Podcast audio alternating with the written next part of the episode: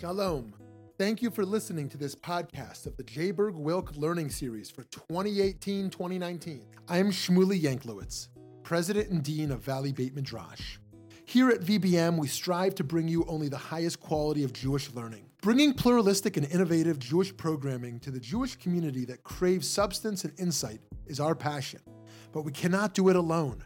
To support our endeavors, please consider donating a tax deductible contribution to our organization. By doing so, you will be supporting meaningful Jewish educational content, funding the next generation of leaders, as well as furthering Jewish wisdom to people all over the country and all over the world. Please visit www.valleybeitmidrash.org. Thank you so much and enjoy the program. I'm really here tonight um, because of events that transpired um, more than 20 years ago. Um, at the same time, um, they even began earlier than that. I like to think that each of us is put on earth for a purpose. Uh, some call what happens to us uh, karma, fate, destiny. In Yiddish, we have a phrase, beshert. As Jews, we believe that on, Yom, uh, on Rosh Hashanah, God opens up this big book, and in it he starts to write the names of those who are going to uh, do well in the coming year, those who are going to be healthy, happy, wise, financially successful, as well as those who are going to die. On Yom Kippur, that book is closed, it's sealed. But to me, there's something missing in that equation. We like to say in everyday talk that something is signed, sealed, and delivered. I believe the same thing happens to life. We're the delivery. Uh, we may be inscribed for a good year, but that means that we have to work at having a, having a good year. Um, I believe it was um, the Greeks who took the word history from the Jewish word or the Hebrew word hester, which means hidden. And by looking back, they, they believed they could project forward.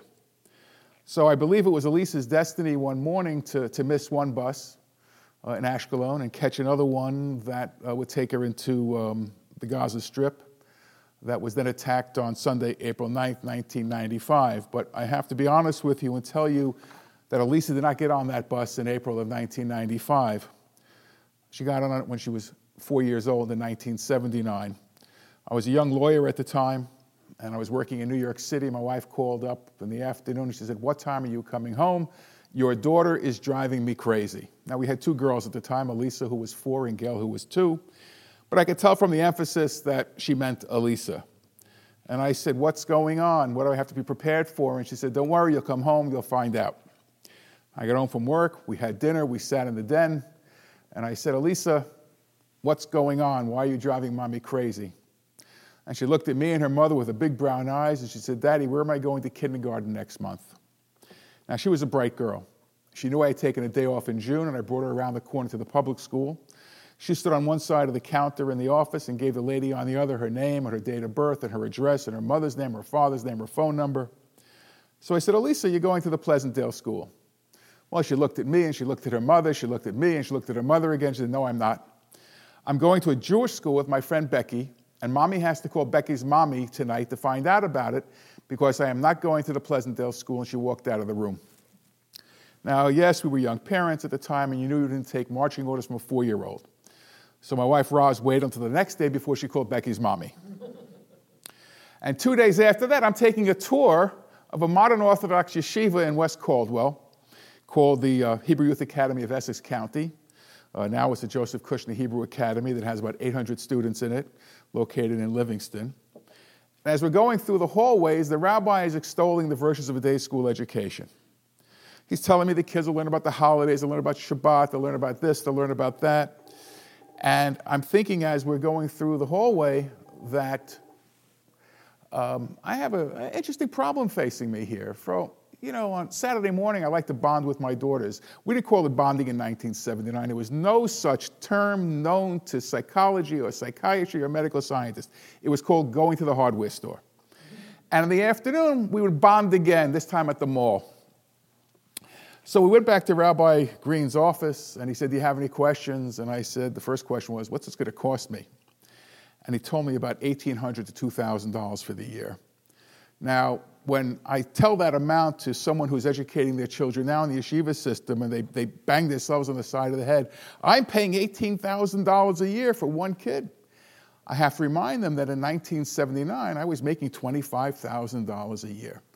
So then, as now, Jewish education is still the best form of birth control that we have for our young adults. Second question I asked him was Rabbi Green, if I send my daughter to this yeshiva, will my lifestyle change? Well, Wally leaned back in this big chair that he had, and he leaned forward, he looked me right in the eyes, and he said, No. He lied, but not completely. He said, Actually, asking the wrong question. A yeshiva is nothing more than a building.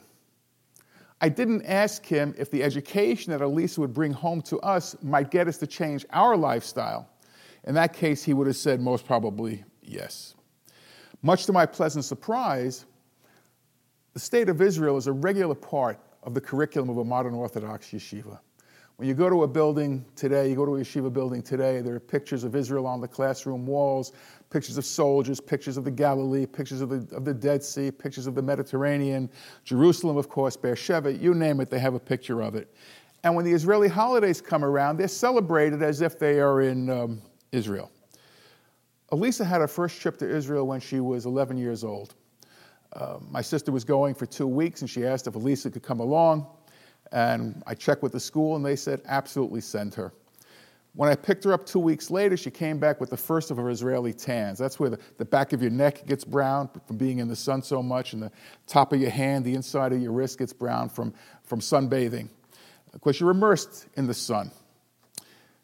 And when I picked her up at Kennedy Airport, her first words to me were not, Look at this great t shirt I got you that says Coca Cola in Hebrew. They were, When can I go again? She went four years later when she was 15. That was on a summer trip with the National Council of Young Israel in Manhattan.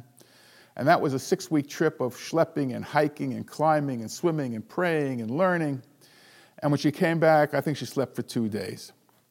But the trip that would, I think, make her who she became for all time was her third trip, the one she took in her senior year of high school at the Frisch School in Paramus. It was called March of the Living. Now, when I tell the story about the March of the Living, there are many parents who have not heard of it, and I explain to them this way March of the Living is a two week trip. First week is spent in Poland. And these young kids are on a bus, and the counselor is showing them writing along building roof lines that they can read. And a building that might have been 60 or 70 years ago a hospital, a Jewish hospital, or an orphanage, or a yeshiva is now an office building or a police barracks. And because they're in Poland, they take them to the camps. They take them to Majdanek, they take them to Treblinka, and on Yom HaShoah, Holocaust Remembrance Day, they take them to Auschwitz. And you have about 2,000 boys and girls who are wearing these blue slickers with a Jewish star on the back that says March of the Living around it. Many of them are carrying Israeli flags, and they start at the gate that mocked everybody who went through that says, Work shall make you free. And they're told to turn around and march down the road about two kilometers into the gates of the killing camp, the extermination camp that was Birkenau. Now, Auschwitz had this aura that you were going to work and you were going to be free, whatever that really meant. Birkenau, there were no suggestions of the sort. You went into Birkenau, you went in there to die. Now, since she's been in Poland already for a week, she knows human ash when she sees it in an oven. She's given a little yahrzeit candle, and she's told to light it and say Kaddish. So she and her friends light their candles, they put them in the oven, they say Kaddish, and after the last Amen, unlike a million and a half Jews who came through those same gates at Birkenau, she's allowed to leave the camp. Eventually, the bus takes them to the airport. They fly to Israel. And as soon as the plane lands at Ben Gurion Airport, she knows she's in a different world. Poland was damp and gray and cloudy, and the people walk around schlepping their feet. And maybe that's God's way of reminding them for their role in the Holocaust. And in Israel, she gets off the plane and the sun is shining, the sky is blue, there's not a cloud in the sky. And she begins the second week of her trip. One morning, she's on a bus in Jerusalem, and the bus pulls to the curb, and the counselors say, Everybody stand off the bus, stand on the sidewalk, and don't go anywhere. And she notices that a, that a taxi cab has just stopped, and the driver has opened the door and is standing the, on the door in the middle of the street. And then the passenger gets out and does the same thing, and people are coming out of the shops. Suddenly, a siren starts to wail. If you were to look at your watch, you would see it's 11 a.m.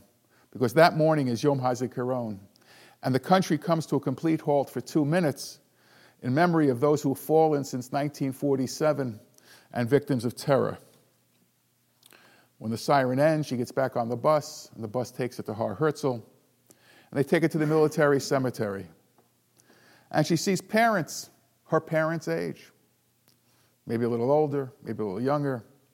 And she looks at tombstones and she can read them. And she sees the names of boys and girls who are 18, 19, 20 years old who died defending the state of Israel. In fact, defending us here in the United States. That afternoon is spent in contemplation, study about the history of Israel, the people of Israel. But in our tradition, at sunset, a new day begins. And suddenly there's fireworks over the old city of Jerusalem. And kids are dancing with each other in the streets and they're spraying the silly string confetti that comes out of cans. Because that night is Yom Ha'atzmaut, Israel's Independence Day. And when she comes out of the hotel the next morning, every car has a flag flying from it, every balcony has a flag hanging, and people are wrapped up in flags. That afternoon is spent picnicking and playing soccer with strangers and having a good time. So, in a 48 hour period of time, your teenage daughter has had her insides taken out and put back in together again. When she returns home, she doesn't come back a teenager any longer. She comes back a proud young Jewish woman because she has seen the most despicable and disgusting things that a supposedly cultured people can do to another, and the good that a people can do for themselves when they're given a little piece of land, the tools, and the opportunity to support to build a home. It's not that Lisa talked about the March of the Living. She really didn't. Uh, we found her, her scrapbook after she died, and in it, she has memories. It was how she acted. In those days, we had uh, set up a school, uh, we'll call it the Russian Day School, uh, for Soviet emigre children who were coming by the plane load from Russia. And the community wanted to get them acclimated to the American way of education. So Lisa, who was still at the Frisch School at that time, comes home one day and says, You know, Dad, I was thinking, I want to volunteer at the Russian school. I said, What are you going to teach them? English? She says, No, no, no. They're in America. They have to learn how to play baseball. So that's what she did. That fall, when she went away to Brandeis University, she tells us, Guess what? I'm now the Shabbos meal coordinator. I said, What does a Shabbos meal coordinator do? She says, Well, you know, we have the kosher dining hall in Sherman, and um, there's 250 people Friday night, and about 200 for Shabbos lunch. And I'm the one who's in charge of making sure we have enough food and everything is set and all the places are taken care of. And I'm thinking to myself, the girl that we had to threaten or bribe to set our table for seven is now going to be the Shabbos meal coordinator at a university. She's tutoring kids up in Brookline, $5 an hour or whatever it was. The girl that I had to ask to help her sisters or brother with their homework, which she wouldn't do because they had to learn on their own the way she did, is now getting paid for tutoring. She's visiting nursing homes in the Brookline area, the Waltham area. A grandmother she treated with respect, but she really wasn't there holding her hand and singing her songs or anything like that. So we knew that Alisa had changed. Unlike her sisters uh, and many of her friends who did what they call a gap year program, that is, you go to Israel for a year after high school, uh, Alisa didn't want to do that type of program because she found it very regimented. Um, you have to be here at 9 o'clock, here at 10.30, here at 2 o'clock, night Seder, day Seder. She wanted something that she could do on her own. So much to her credit, she crammed three years at uh, Brandeis University into two and a half, and they gave her a leave of absence in January 1995 and she found a small girls' school in Jerusalem called Nishmat where she could do independent study. And she went. She was doing terrific. Um, I was recently with the dean of the school, and I showed her some of Alisa's uh, classwork that she had done, and, and Rabbanit Henkin couldn't believe her eyes that these kids were doing this back in uh, 1995. Um, she had sent me an email uh, saying, Dad, um, is there money in my account? Uh, I want to go to Petra with some friends before Pesach. I love America. Now, she was saying, Is there money in my account? Translate that, Dad, please put money into my account. And the I love America was the shtuck I had always given her that, you know, when she asked us something, I say, You do love America. So I put some money in her account, and I didn't think about it again until Saturday night, April 8th. Alisa called the house and told us that she was on her way for vacation. She spoke first to her mother, and then to me, and I said, Well, what are you going to do in Petra? Said, oh, no, we changed our plans. We, we can't go to Petra because uh, while I had the money, my other my friends didn't have, so we took a less, we're taking a less expensive um, vacation. I said, where are you going? So we're going to Gush Katif. Now, I had never heard of Gush Katif before, so I asked her, where is it? And knowing how much she loved the ocean, I figured she was going to tell me it was near Tel Aviv, near Netanya, near Nahariya, near Rosh Nikra. And she said, Gaza. Now, these were the heady days of the Oslo Accords. Everyone was still in a euphoric, you know, euphoric feeling that everything was going to be okay between Israelis and Palestinians. But if you read the newspapers, you knew that everything wasn't okay in Gaza between Palestinians each other and with Israelis. But I didn't scream into the phone and prohibit her from going. Instead, I asked her three questions. You see, on each one of Alisa's trips to Israel, I made sure that when she traveled outside of Jerusalem, she took public transportation. I didn't want her hitchhiking along a road. I didn't want her traveling by herself. And I wanted her going to a recognized destination because I didn't want her to tell me she's hiking in the desert and camping out under the stars. So I said, Alisa, uh, how are you getting to Gush Katif? And she told me that she was up at 6 o'clock in the morning with a little bit of a stuck in her voice to catch a bus to Ashkelon and from there into Gush Katif. I said, Who are you traveling with? She was going with one of her roommates and another American girl. I said, What's so special about Gush Katif? And she explained to me that the hotel accommodated the religious, had a mechitza on the beach, and she wanted to get a suntan before Pesach.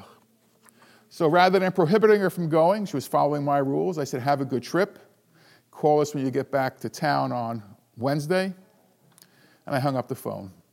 My wife turned to me and she said, You forgot to get the name of the hotel. What if something happens? And while I stand in front of you here today, I don't know why I said that. And um, the next morning, I was late for shul. I jumped into a car on the driveway. It was hers, and I was backing it up. And I turned on the radio, and I heard of a bus bombing in the Gaza Strip. Now, I'm not going to tell you that I heard the sound of the explosion. I'm not going to tell you that I heard the sound of shattering glass and metal when it's ripped off the frame of a bus. I'm not going to tell you I heard any cries of pain. But I knew at that split second that Alisa was involved and that only God could watch out for her now. Rather than alarm my wife in the house with the other kids, I continued to the synagogue. And we're in the middle of prayers when 15 minutes later the phone rang. I knew it was for me. I picked it up. It was my wife calling to tell me she had just heard from the mother of one of Alisa's traveling companions. The girl's bus had been bombed. Her friends were back in Jerusalem, but they didn't know where Alisa was. They were separated from her at the scene. I took off my towels to film, just dumped them on a chair, and I drove home. My wife says, What do we do? Now, I have to be careful when I tell this next part because I use the word phone book. And if I talk to teenagers, the face goes blank. But I got the phone book out of the drawer, and in the section of United States government agencies and, and other governments, there's a phone number for the Israeli consulate in Manhattan. So I dialed the number, the line was busy. I figured that's a good sign because it's Sunday in America, but you know, Sunday is a Monday work day in Israel. I tried again and again, there was no, no signal going through. I went back to the phone book and I found the number for the United States State Department in Washington, D.C. And I dialed that number, and much to my pleasant surprise, the phone was picked up on the first ring, and I learned then that the State Department is open seven days a week, 365 days a year. And I told the operator why I was calling, and he said, One second, please. And he switched me to another person who started asking me for Lisa's passport number, which we had, where she was going, where she was staying, who she was traveling with. And he said, We'll find your daughter. Just then, as I hung up from the State Department, two of the men from the synagogue came into the house. And I told them what had happened. Now, American Jews are very, very proud of their Israeli connections. So when I explained the story, one fellow said, Look, I just worked on a defense contract. I'm calling somebody in Tel Aviv. The other fellow worked on a project involving the Ministry of Health. He said, I'm calling somebody there. And they started dialing away. Before they found Alisa, the State Department called me back. Alisa had been found by the American Embassy in Tel Aviv. She was in a hospital I had never heard of before called Soroka Medical Center, but it's in a city we've heard of before many times, Beersheba. Beersheba sits at the end of the desert, the Negev desert, and Soroka Medical Center, you call it a trauma center, I suppose, and Elise was brought there by helicopter. I spoke to two doctors that morning. First one, English wasn't that good, but he said you should come right away. I said, Could I speak to somebody else whose English is a little bit better? And two minutes later, the phone rang back again. It was another doctor. His English was South African. But he explained to me that Alisa had been brought in from the terror attack. They had operated on her, and she was now in the intensive care unit. And I said to him, Can you tell me where she was injured? And he said, The head. I said, What's her prognosis? He says, We suggest you come right away. Same thing the other doctor had told me. So I might be a lawyer, but I'm not that stupid. I got on a plane that afternoon and I flew to, to Tel Aviv with a neighbor. And when I arrived that morning, I had spent the previous 10 and a half hours on the plane looking at that TV screen in front of you. You know, it tells you the temperature outside in case you want to walk on the wing at 56 degrees below zero. And I watched 10 hours, 9 hours, 8 hours, 7 hours, 6 hours. By the time I landed in Tel Aviv, I was either in a state of shock or I was exhausted, but everything seemed to be functioning as they put me into a van heading to Beersheba. Now, if you've never been to Beersheba, I will tell you, it is literally in the edge of the desert. And as I'm driving on this road, you can feel the heat coming in already. It's April, but it must have been 90 degrees outside at 8 o'clock in the morning. And I look out the window and I see camels alongside the road. Only place I'd ever seen live camels before was at the Ringling Brothers Circus or in the Bronx Zoo. And then we passed by a lady, an Arab woman driving a donkey cart, a donkey cart in 1995. And what was really interesting, it had car tires on the cart. They took me to Soroka, and it's a modern looking hospital. And they brought me through a crowd of people who were standing in the waiting room, and they took me into the intensive care unit. Alisa was in a bed in a corner. She had a bandage on the back of her head over here, and a small ventilator tube in her mouth. Now, I grew up in the 1950s and 1960s, and I remember all the great medical shows. There was Dr. Kildare, there was Medical Center, but maybe the most dramatically serious medical show was Ben Casey. And what was Ben Casey? Anybody remember?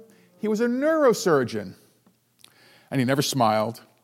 He had a girlfriend, the anesthesiologist. He had Dr. Zorba, Sam Jaffe, to make light of certain things and teach him moral lessons. But Ben Casey was very serious. And at least once a month, you knew he had operated on a girl who was now in a bed with her head wrapped with bandages. The father sat down next to her and started talking to her, and the girl's eyes opened up, or she started mumbling something, or she sat up, and you knew by the end of the show she was walking out of there on her own steam. When I sat by Alisa's bedside, I picked up her hand and I squeezed it and I whispered in her ear, Alisa, everything will be okay, Daddy's here. But she didn't whisper anything back to me. She didn't mumble. She didn't open her eyes. She didn't squeeze my hand back. When I let go of it, it just fell limp to the side of the bed. Doctors took me into a side room and they explained that a piece of shrapnel had lacerated her brain. And she was not breathing on her own, and she was therefore dead. I said, Why didn't you tell me this yesterday? Well, they explained that the medication that they give in these types of surgeries has a side effect of suppressing respiration. You cannot breathe when you have this medication in your system. So they didn't know that she wasn't going to breathe on her own. They tried, but now the medication had worn off.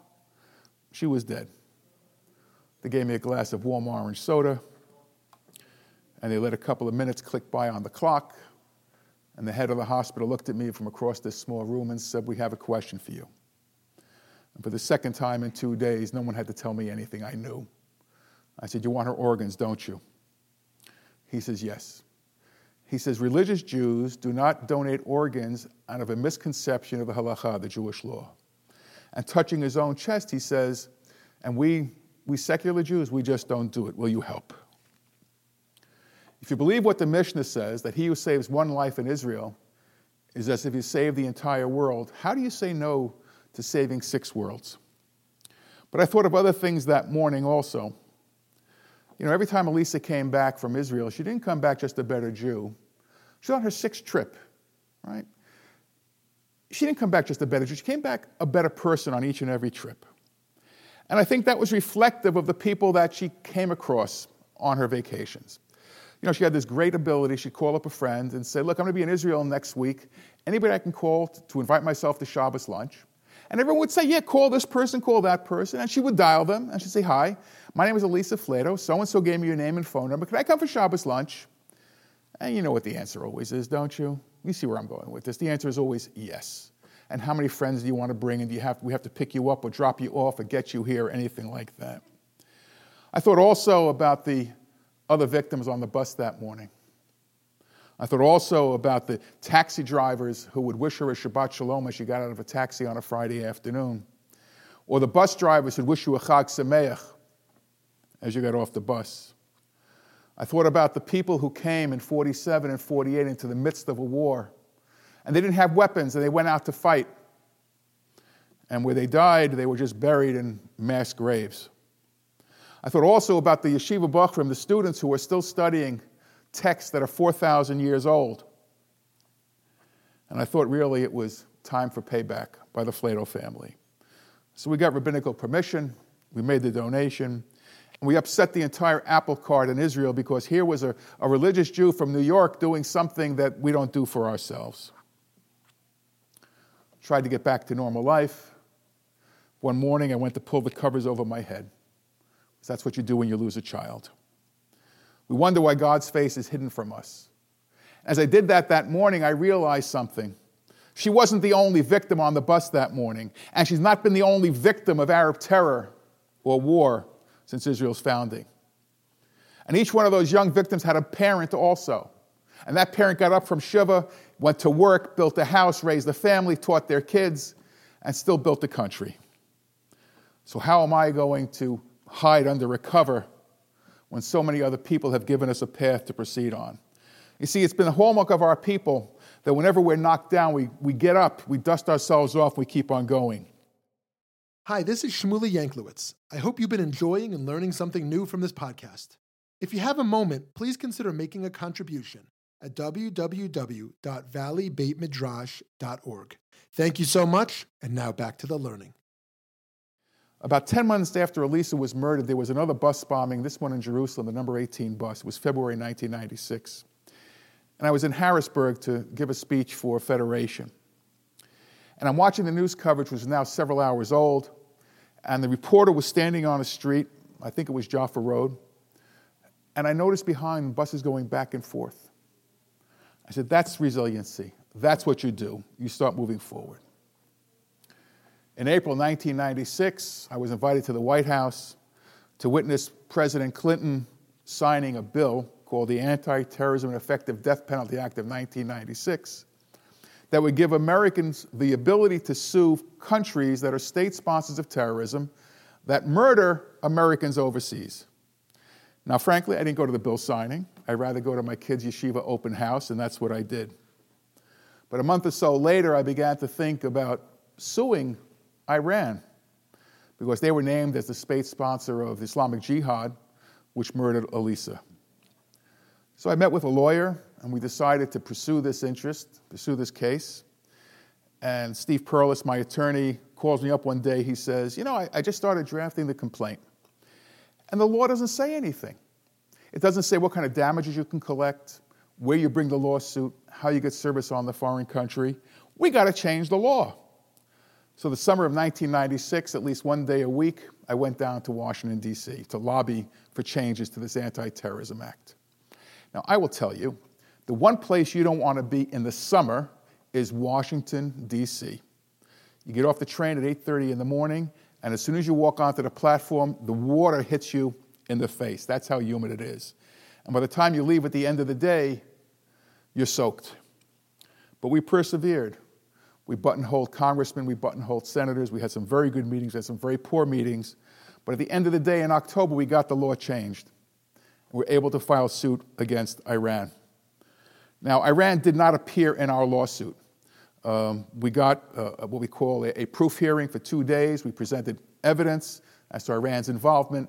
We had pathologists, we had financial people, we had um, uh, sociologists, uh, we had somebody come in and, and unseal, court, unseal, records of the banking transactions, explain them to the judge. Uh, those records are still under seal for some reason.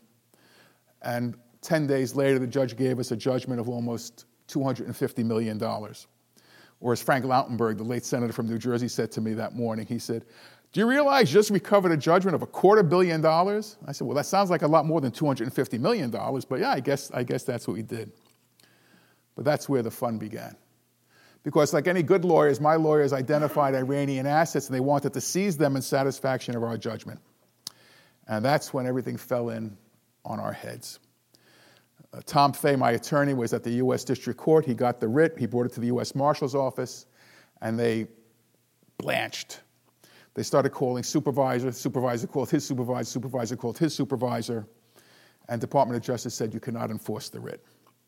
And that began the next dance that we had in our case. You find that your own country is literally fighting against you in the courtroom. I was at a hearing one day when we were sat at one table, myself, Steve Perles, Tom Fay, the three of us. And the other table, there must have been eight lawyers with eight behind them. And Tom Fay got up and he said, Your Honor, let's enter appearances. My name is Thomas Fay, Stephen Perles for the plaintiff. Uh, who are these gentlemen? And they said, We're here on behalf of the Department of Justice. And Tom Fay had this, has this accent. He says, Well, Your Honor, I would submit that they're here on behalf of the Iranians. And they went ballistic. It was a lot of fun watching that because they believed that Iranian assets that Flatow was trying to grab was sacrosanct. And they pointed out over and over and over that if they allowed Iranian assets to be seized, then American assets would be seized by the Iranians. And as I said to one attorney one day, but isn't that how this whole break with the United States came about in 1979 in the first place? What's left for them to seize? But the fact of the matter is, you then fight the Clinton administration in the Congress again, you fight in the courtroom, you fight in the media, and you still you don't complain. You take the challenges that they throw down at you, and you, you come over it one at a time, one at a time. And in our case, we had a very fortuitous event. Hillary Clinton was still the first lady, and she was in the West Bank near Ramallah, and she was at a program being hosted by Suha Arafat, the wife of that mom, Yasser Arafat. And Suha Arafat is speaking away in Arabic. And if you've ever seen Hillary at a, at a speech, she's got this beatific look on her face looking up at the speaker. I've seen her do it several times. And when Suha finishes, she gets up and she hugs Hillary, and Hillary hugs her, and they, they give the kiss on the kiss on the cheeks. And I like to think that when Hillary got out to the car, one of her aides went up there and hit her in the back of the head. Do you realize what she said? She said that the Israelis, the Jews, are poisoning our wells. They're giving our kids AIDS, leukemia, sickle cell anemia. They're giving every disease named under the sun. And you sat there smiling. So Hillary created what we would say was a faux pas. But it was going to cost her because what was Hillary's dream? Senator from New York. So the Jewish community in New York was up in arms. And Joe Lieberman, who actually gave me a, a blurb at the back of my book, was a very good friend of Hillary's. And he said, Look, you have to make amends to the Jewish community. I would suggest that you focus on the Orthodox Jews in Manhattan, because they're the only ones who really get any coverage. So he arranged a meeting at the headquarters of the Orthodox Union, an umbrella organization. I was invited to come and ask Hillary Clinton a question. And I would tell you, she gave a good opening remarks, talking about this, talking about that. Then it was time for questions. And I stood up and I said, Mrs. Clinton, are you in support of the administration's efforts that are blocking terror victims from collecting from Iranian assets? And she looked at me and she said, No, I am not in support of that policy. You could have heard the pin hit the floor. Within two weeks or three weeks after that, we get a phone call from the administration saying that a negotiating committee was being established, headed by Jacob Lew. Now, Jacob Lew was Treasury, the Secretary of the Treasury under the Obama administration, but during the Clinton administration, he was Director of Office of Management and Budget, also Chief of Staff to Hillary Clinton at one time, so they were close. And then the dance started. Now, any lawyers in the group will tell you that a good settlement is one where neither side is completely happy. And that's what we had. We had a settlement that we accepted. We weren't thrilled with it, neither was the federal government, but settlement was better than no settlement. And at the end of the day, we collected about $24 million on our $250 million, quarter billion dollar judgment. We weren't the only ones who collected. There were other families involved, including um, uh, Cubans with Brothers of the Rescue in Florida. And we started to move forward again. Now, you can take that beating from the government and you can just absorb it, or you could try to fight back, which is what we did. But Rabbi Jonathan Sacks used to be the chief rabbi of England, Great Britain. He, he wrote this a couple of months ago. He says that what makes us Homo sapiens is our ability to look forward or backward. We can ask, why did this happen? That means we're looking back for the cause. Or we can ask, what then shall I do? That means we're accepting of the facts that we can't change, but we can change things that might happen in the future. And if we do that, he calls us choosing moral agents, deciding which path to take from here to where I want eventually to be. Now, the fact of the matter is, I learned everything about Judaism from my kids. And one of the things that they taught us is that we've never had an easy life, starting with Abraham, Yitzchak, Yaakov, down to the, down to the present day. And look, soon we'll be celebrating Pesach, right? And you see, Moses' name is not, Moshe's name is not mentioned at all in the Haggadah. Uh, God is not mentioned in the Megillah Esther. We're going to be reading that in a couple of weeks. It's just there. We're surrounded by our traditions, we're surrounded by our, our history, our culture, and we try to take it into our daily lives. Even today, look, my friends, we're facing relentless evil. Here, even in this country, we have these, these new congresswomen from the Midwest, and um, it, it, doesn't bode well for America, in my opinion. We face relentless evil, but we've learned over the years that we have to stand for something because if we don't stand for ourselves, no one else is going to do that. It's not that we don't believe in Tikkun Olam. We do believe in Tikkun Olam but we do it because of who we are and what we are and who our forebears were. And we know that if we don't come to our own aid, nobody else will. I began by talking about destiny, about Beshert. Let me finish up with another story. Father's Day 1980, Alisa was finishing up kindergarten. Uh, I was in the house taking a nap because it was Father's Day. And Gail came running in to tell me that Alisa was in a bicycle accident. I have to come down. And I, I went outside and um, I could look at her foot and I could see that it was broken because it was all bloody and not bloody on the inside, but bloody, you know, in the skin. And um, she couldn't walk. So I put her in the back of the trusty old Buick and we were driving to St. Barnabas Medical Center in Livingston. And I came to a traffic light and she's in the back seat moaning and groaning. And I angled the mirror and said, What's the matter? And she said to me, Daddy, why do these things always happen to me? Not that she was a klutz. When she was two, my wife let her fall off a fence. When she was four, Gail let her go over a fence. I think she pushed her. And she had the scars on her forehead to show it. So I said, Alisa, I said, don't worry about it. It was an accident. Uh, things happen that we don't understand. You were in the wrong place at the wrong time. Today, when I sit on an airplane for five hours, sometimes I hear Alisa's voice in the back of my head saying to me, Daddy, why did this happen to me?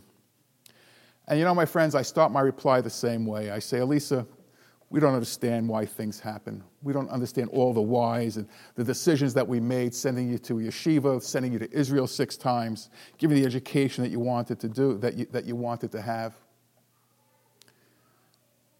We don't understand why you missed one bus and the bus that you, that you took was attacked. But this time there are things I understand.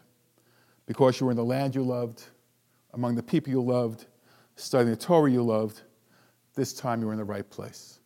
It's my wish and my hope that I find my right place and all of us can find our right places. So thank you very much for listening to me. It's a father's story. I'll be glad to take any questions you might have of any nature. Thank you. Come on, someone has to ask a question. I usually arrange for a shill to start. Yes, there's the shill in the back.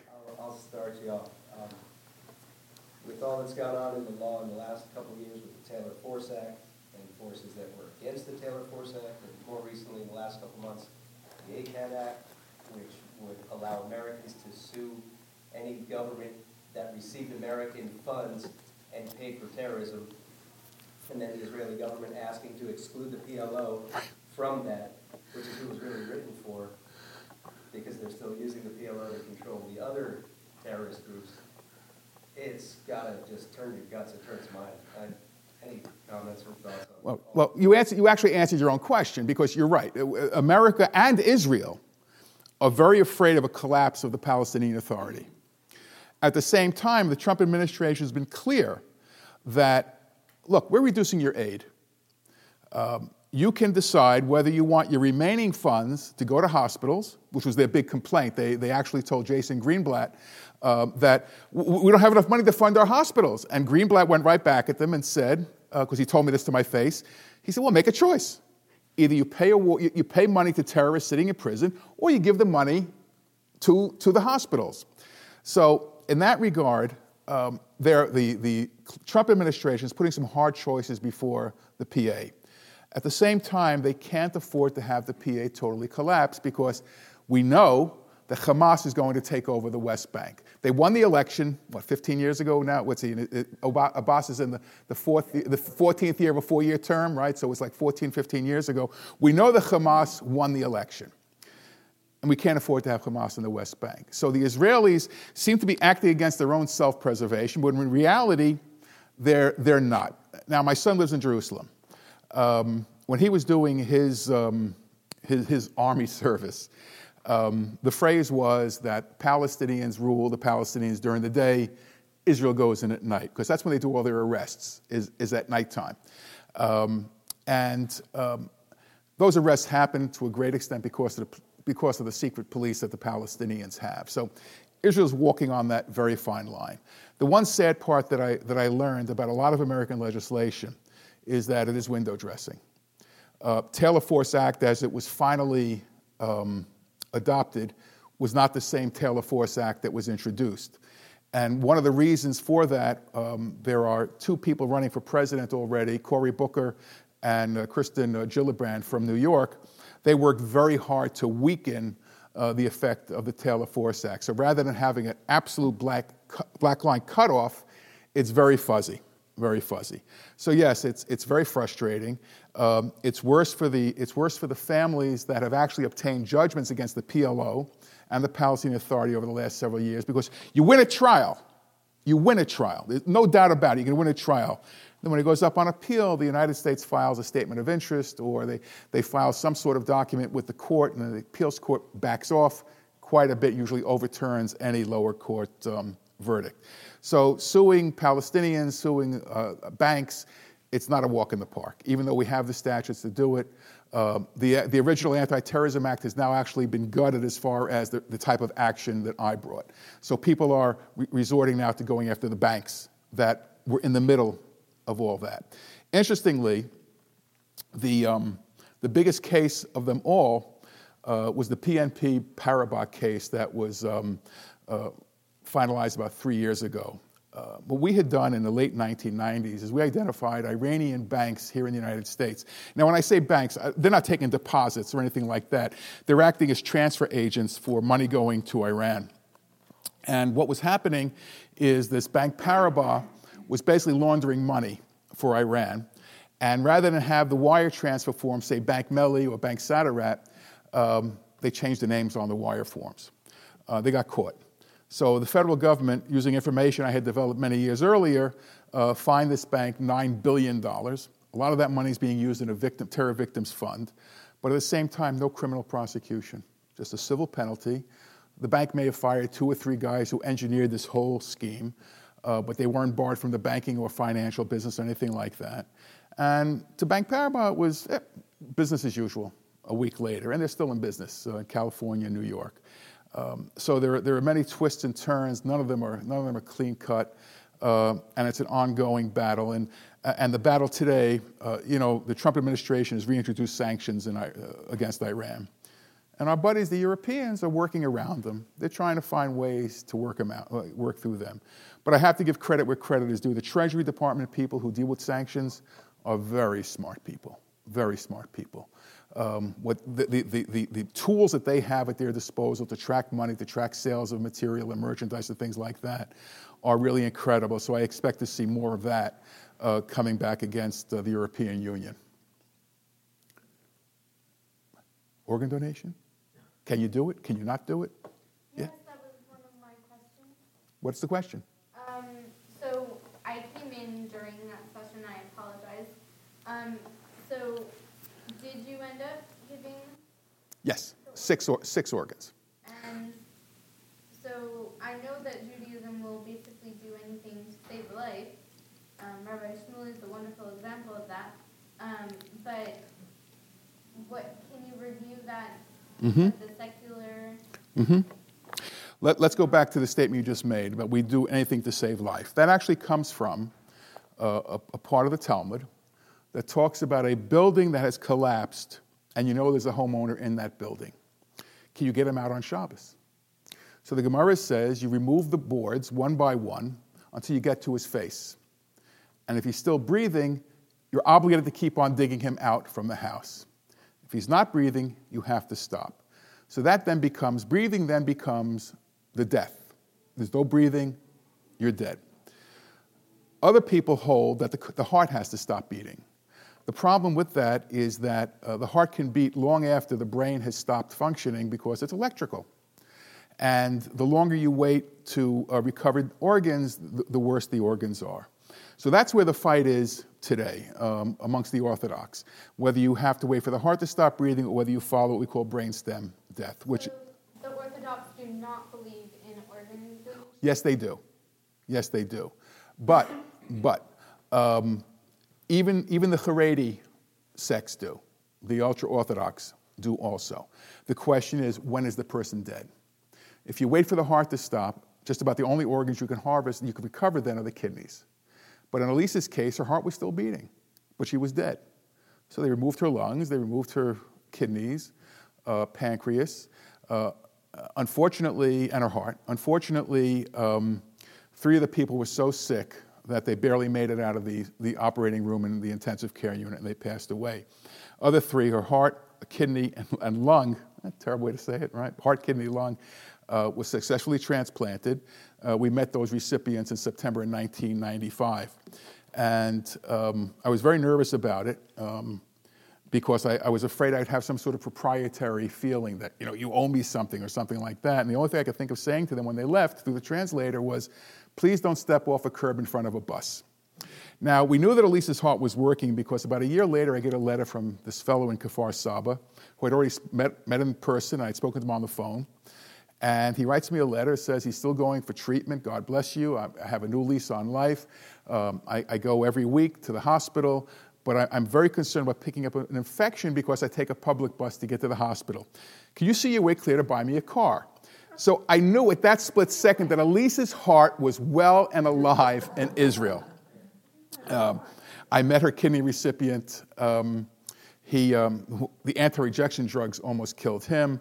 And the woman who got Alisa's lung was actually, was actually now mobile for the first time in two or three years without having to have an air tank um, with her.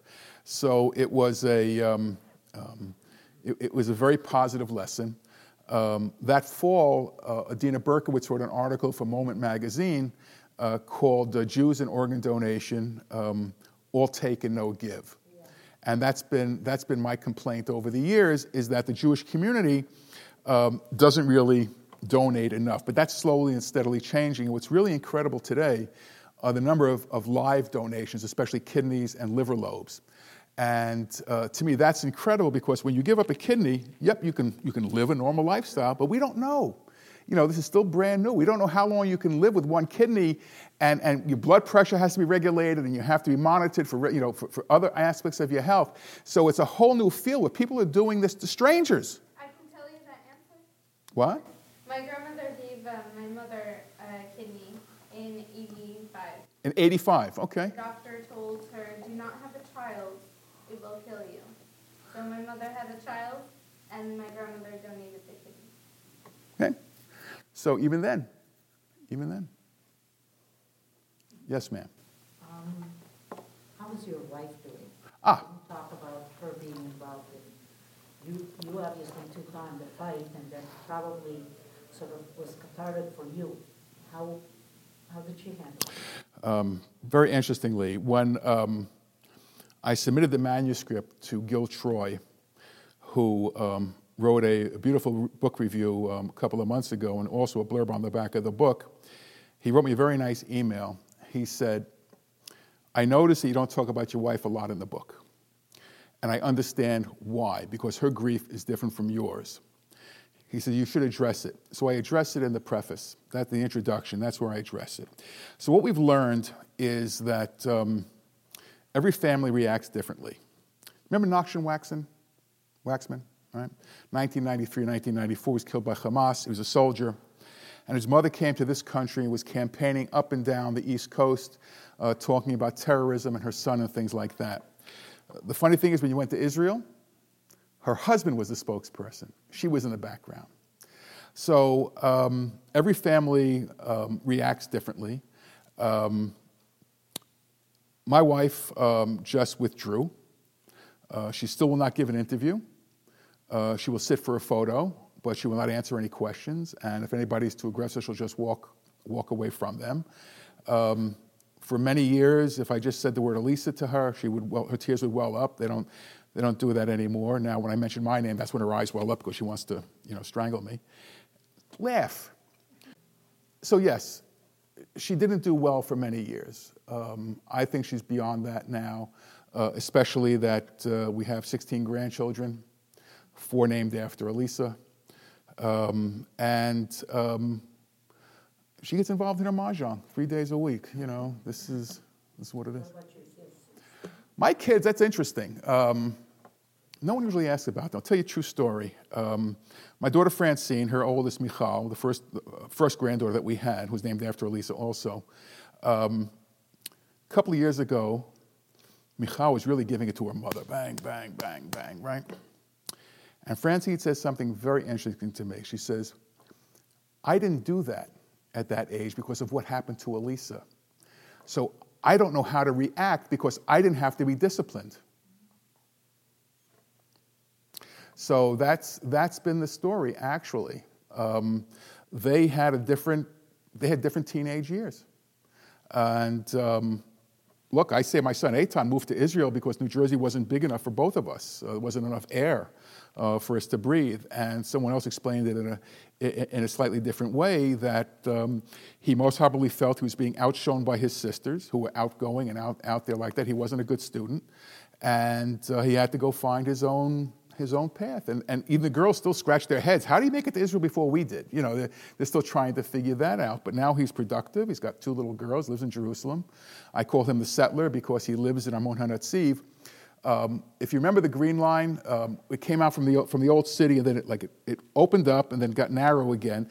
That valley, that, that no man's land, is where his community is. Um, so um, he's working for a property management company, two little girls. He's got a car now. They drive, they go, they own a house. Um, the girls are all uh, well married. Um, they go to three different shuls. They all have three different ways of, of, of, of, learning and observance and things like that. And the kids are all in yeshiva. They don't know of anything else. Me, for me, my kids was a learning experience. We thought Pizza Hut was okay because it was just cheese, you know. My grandkids, you know, wouldn't happen. Wouldn't happen. Thank you. That's a very thank you for that question. Everybody else lives in the States and wants some lives over there? What was that? Everybody else lives here in the States? Yes, the, the, the three girls are in Bergen County within a mile, a mile radius of each other. And when we lived in West Orange, we were 18 miles. So the call would go like this Ma, I can't get a babysitter for tonight. And the answer is, go call your sister. Easier. Go call your sister. And they do. They, they get back, you know, they just, they just cover for each other. They carpool. They do what they, they have to do. And it's a, um, uh, look, when you, when you have kids, you, you know, they may be 40 years old now, but when they're with you, you still think of them as 15 years old, right? When I first started speaking back in the 90s, I used to bring home shower caps from the hotels that I was at.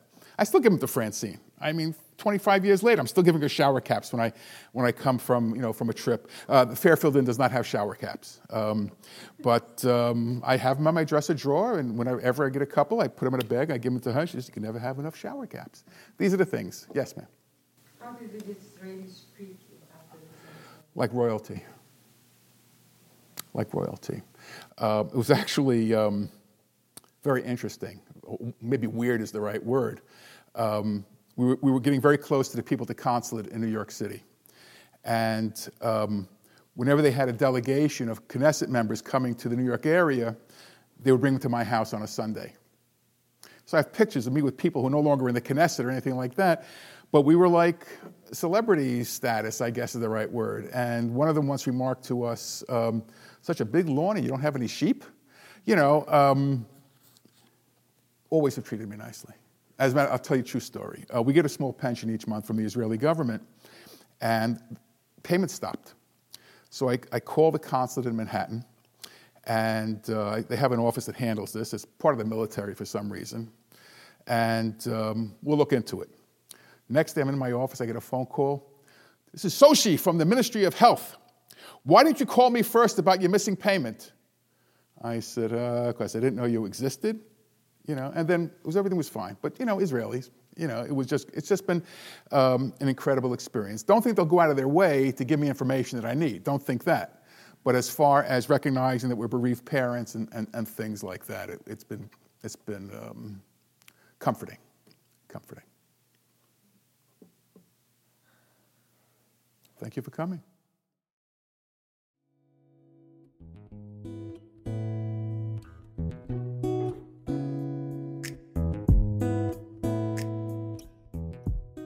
Hi, this is Shmuly Yanklowitz. I hope you enjoyed listening to this fascinating lecture. At VBM, we strive to bring you only the best in Jewish educational programming. To do this, we host a wide variety of events throughout our learning season, including panels, classes, and lectures, like the one you just listened to. Please consider going to www.valleybeitmidrash.org and donating to VBM to support meaningful Jewish education in the greater Phoenix Jewish community indeed all around the country and the world. Thank you so much for listening.